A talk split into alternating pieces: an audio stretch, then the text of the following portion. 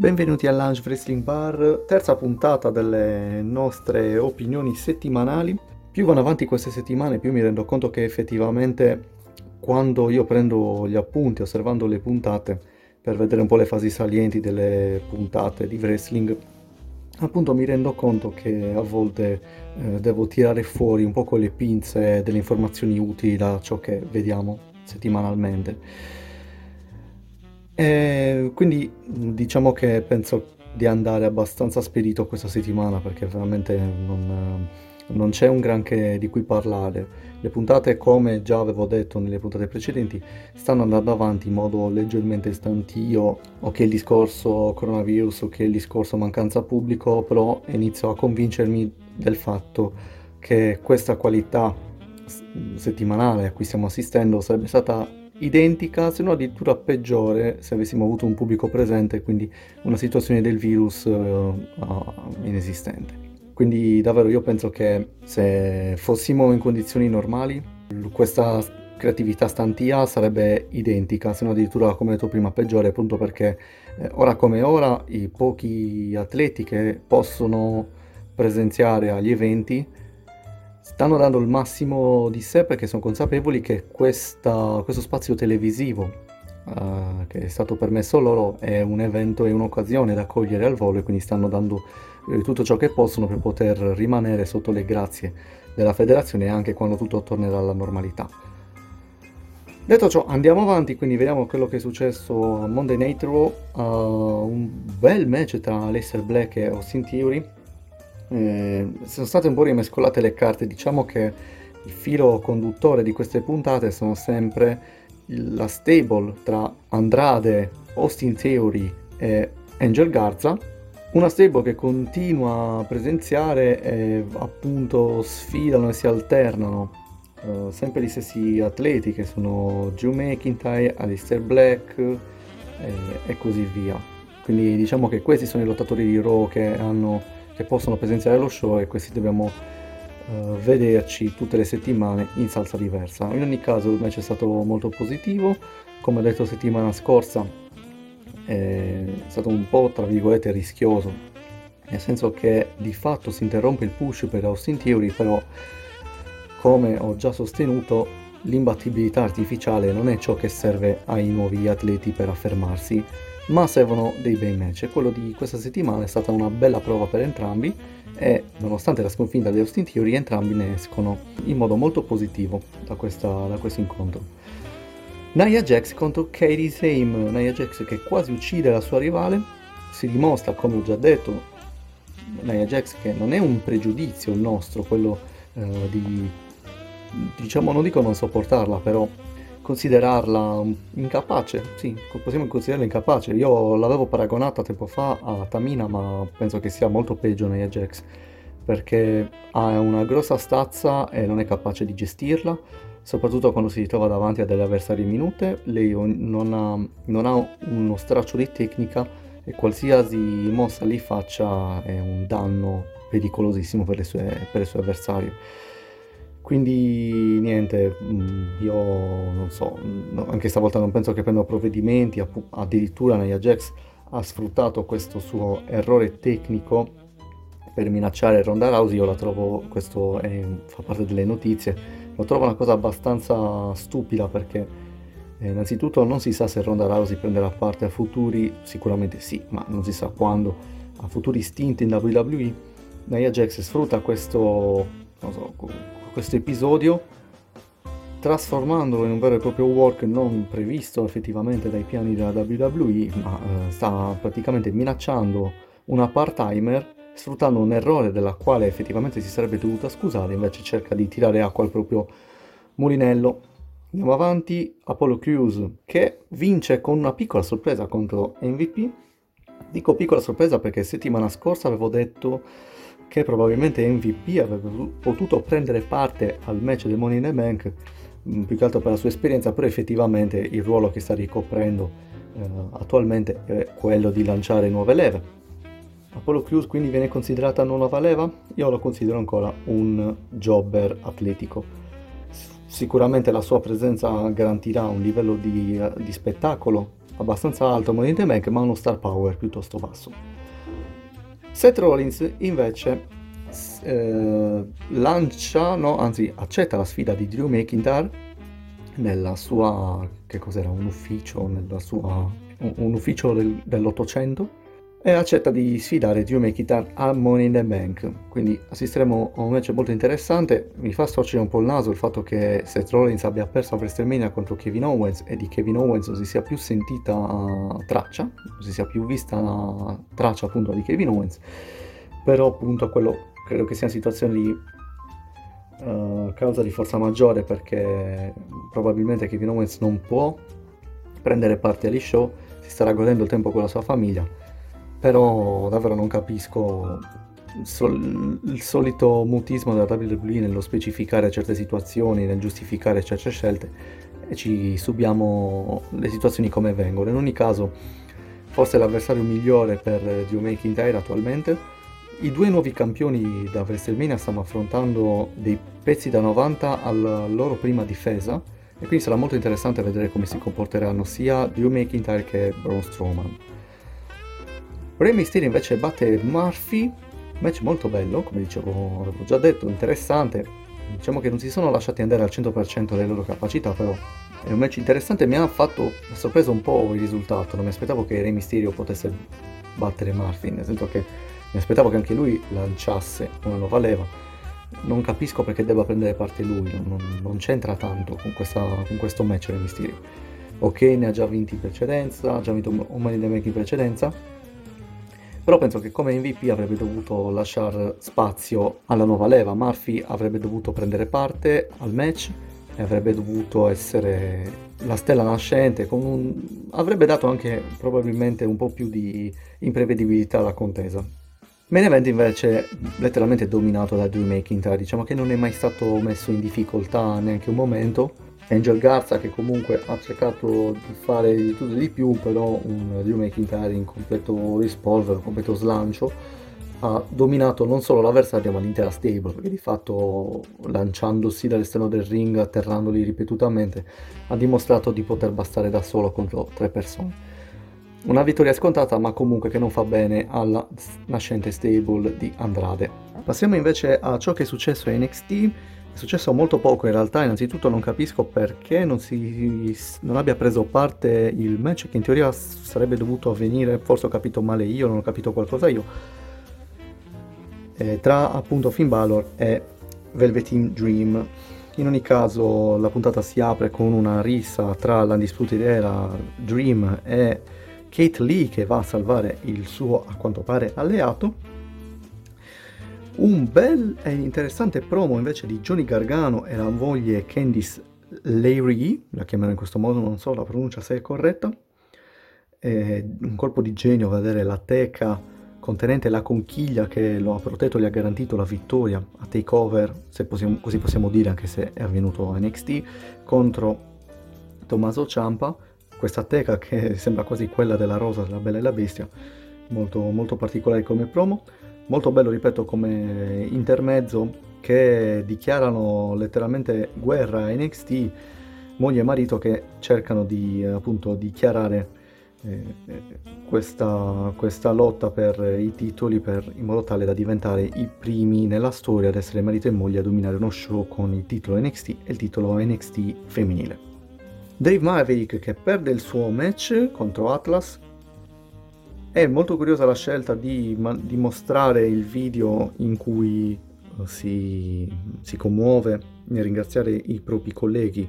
una volta saputo del proprio licenziamento. Questa cosa puzza di work quindi molto probabilmente io credo che o addirittura si stia lanciando una storyline per portare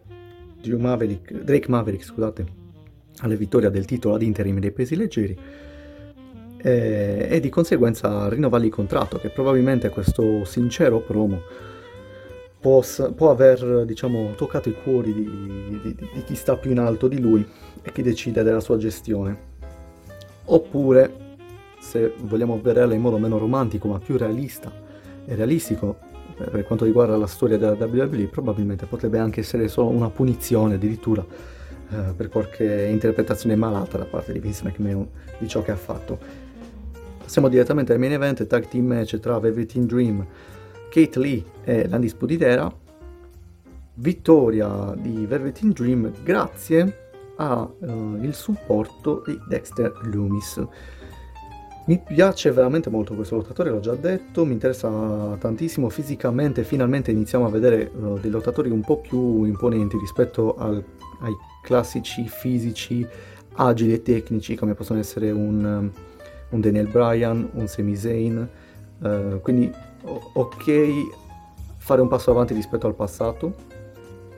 cioè un, il classico Battista, Triple H, eccetera, quindi fisici imponenti, però stiamo iniziando a perdere dei componenti mh, facenti parte della fazione powerhouse, cioè lottatori fisici, forti, risaioli, e con Dexter Loomis credo che uh, stiamo andando avanti verso quella direzione.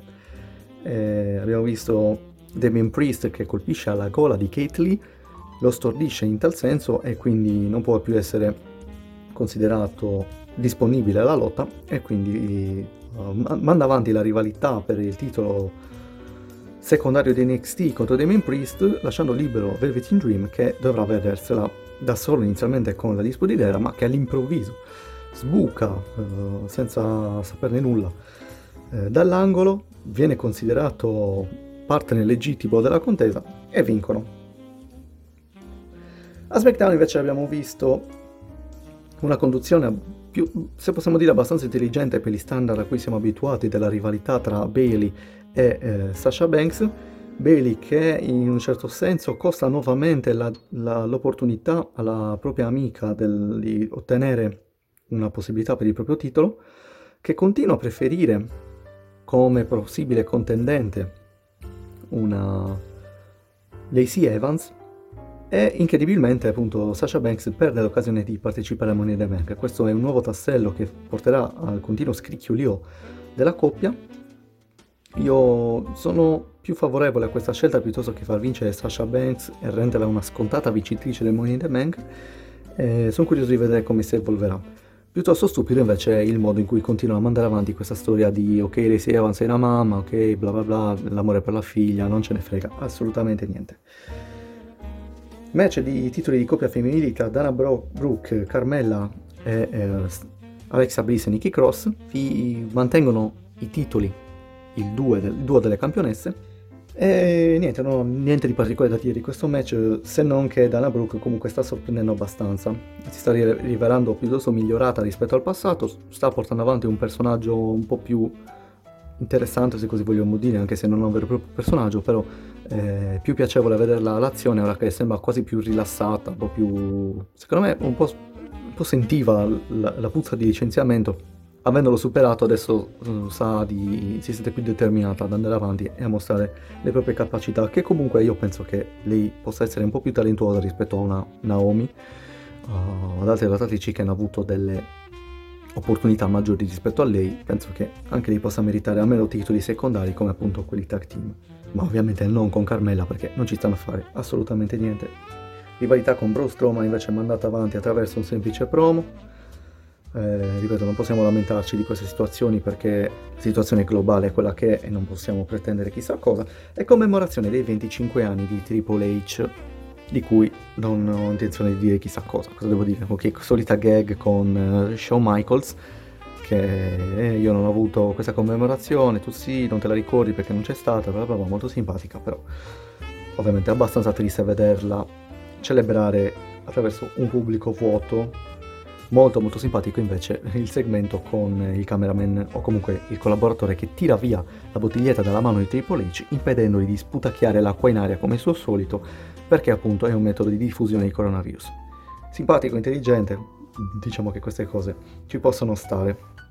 Anche dal punto di vista delle news non, non ci sono uh, tante cose di cui parlare se non due notizie in particolare che mi hanno colpito abbastanza. Innanzitutto c'è un, un anonimo che denuncia la WWE di essere costretto probabilmente un collaboratore che denuncia in modo anonimo appunto per non rischiare il licenziamento di essere costretto a lavorare nonostante la, il proprio timore per la questione virus e tutto quanto.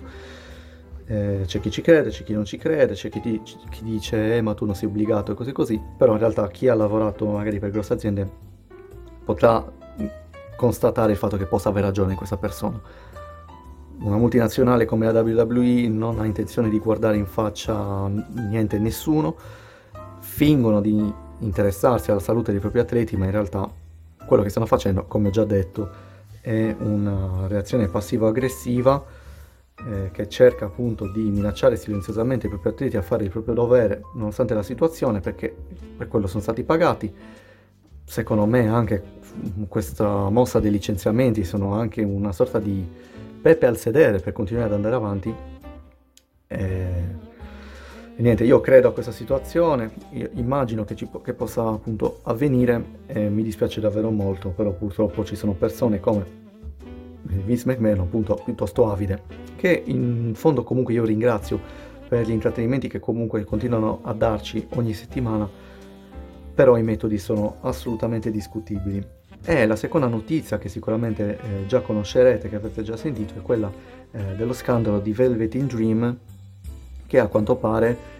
ha, ha sbloccato i direct o comunque la possibilità di uh, chattare con il proprio profilo Instagram e ha mandato delle foto uh, esplicite a dei minori, uh, a un proprio amico che a quanto pare è min- minorenne appunto in un gruppo dove ci sono anche delle minorenni, ha mandato delle foto esplicite che eh, la fisicità, lui ha ammesso che queste foto rappresentassero eh, la sua persona, ma eh, di non aver mai mandato delle, quelle informazioni lui stesso, quindi come se fosse stato hackerato il proprio profilo. Anche se a quanto pare è stata pubblicata pure un audio vocale che può essere facilmente ricondotto alla, alla sua voce. È particolare questa situazione perché, specialmente nel momento in cui è estremamente lanciato verso il successo, poi Velvet in Dream è un è una futura stella della WWE affermata, è molto talentuosa e tutti quanti stiamo aspettando propria, uh, un proprio debutto nei main roster, però è una, questa è una situazione che se si dovesse rivelare concreta o reale, non solo rischierebbe insomma, la propria carriera, ma anche la propria fedina penale, perché per certe situazioni c'è appunto il carcere. E non so esprimermi in questo modo perché mh, per quanto possa essere superficiale la semplice risposta è sta- sono stato hackerato perché ok, mh, ovviamente non potrebbe mai affermarsi colpevole di questa situazione, però è anche vero che è abbastanza strana come situazione che all'improvviso, dopo molto tempo in cui il proprio profilo non, potes- non poteva essere fonte di eh, interazione con i fan, a un certo punto decide invece di sbloccarlo, eh, di sentire dei minorini per mandare delle proprie foto esplicite.